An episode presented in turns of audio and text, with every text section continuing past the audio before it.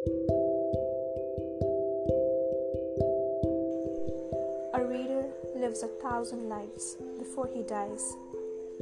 The man who never reads lives only one. George R. R. Martin. Welcome to another episode of My Bookish Life. I'm your host, Yashika.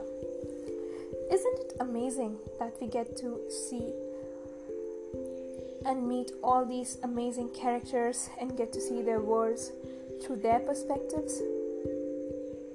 I always see it as an escape from the real world. I'm always on search of, of a good fantasy novel or sci or a science fiction one because of the very same reason.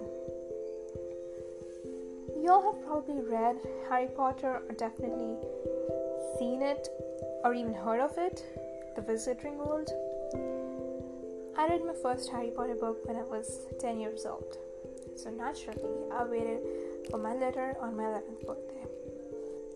I was pretty disappointed when I didn't get it, but I didn't lost hope. I actually believed that maybe they they have different rules and they can't write everything in the book given to the public.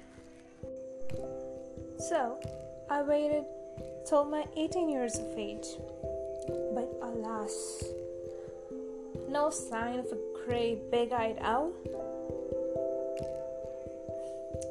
Now look at me. I'm definitely over it. okay, that, uh, I was being a little over dramatic.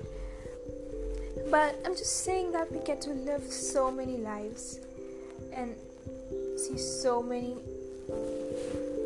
different worlds and experiences, so many cool things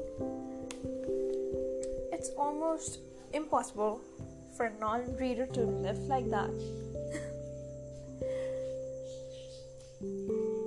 so that's it for this segment. And I'm gonna meet you in the next episode. Bye bye.